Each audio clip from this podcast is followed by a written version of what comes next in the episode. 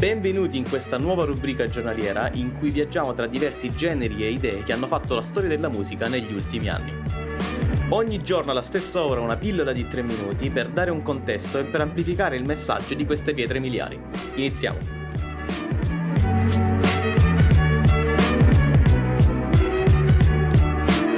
questo secondo episodio la star sarà Malika Yan, cantautrice dalla voce potente e singolare nel panorama italiano. Il suo debutto avviene con l'album omonimo, pubblicato da Sugar Music, che riceve presto il disco di platino. Questo album racchiude la collaborazione di un incredibile numero di big italiani come Paolo Conte e Pacifico, ma anche del mondo estero, in particolare nel missaggio del brano.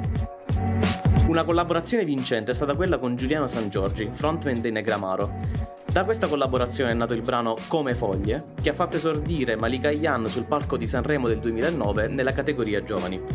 Grazie a questa è arrivata in seconda posizione in graduatoria, ma ha avuto comunque un successo ed una fama duraturi. Il brano è un concentrato di sentimenti, tra i quali sicuramente padroneggia la nostalgia. Malika non si spaventa a parlare dei suoi sentimenti, anzi l'intera canzone sembra rappresentare l'esperienza di una presa a male, di un viaggio nel passato che porta ad una malinconia generale. Questo viaggio non ha un soggetto chiaro, potrebbe essere frutto di un'esperienza di un amore che sta finendo, così come di una discussione tra se stessa e la vita, o anche di una retrospettiva sui propri cambiamenti che si sono rivelati un'illusione di un'estate.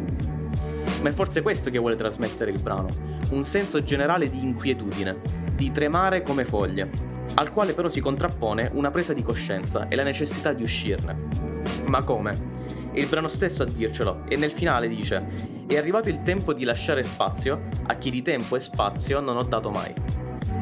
Anche il videoclip ufficiale, diretto da Federico Brugia, conferma e rafforza sia le sensazioni evocate, ma anche la conclusione del viaggio e l'ambiguità dell'origine di queste sensazioni, restando in linea con il messaggio del testo. Ritornando sul brano, l'influenza di San Giorgio si fa sentire non soltanto nelle parole, ma anche negli accordi e nell'arrangiamento, che è ricco di strumentazione, fiati ed archi, che rendono giustizia all'atmosfera dolente del testo. Su questo accompagnamento si staglia la voce granosa e delicata allo stesso tempo di Malika Yan, che complementa il messaggio in una maniera unica. Ora vi tocca ascoltarla o riascoltarla se la conoscete già e a questo punto fateci sapere cosa ne pensate. A domani!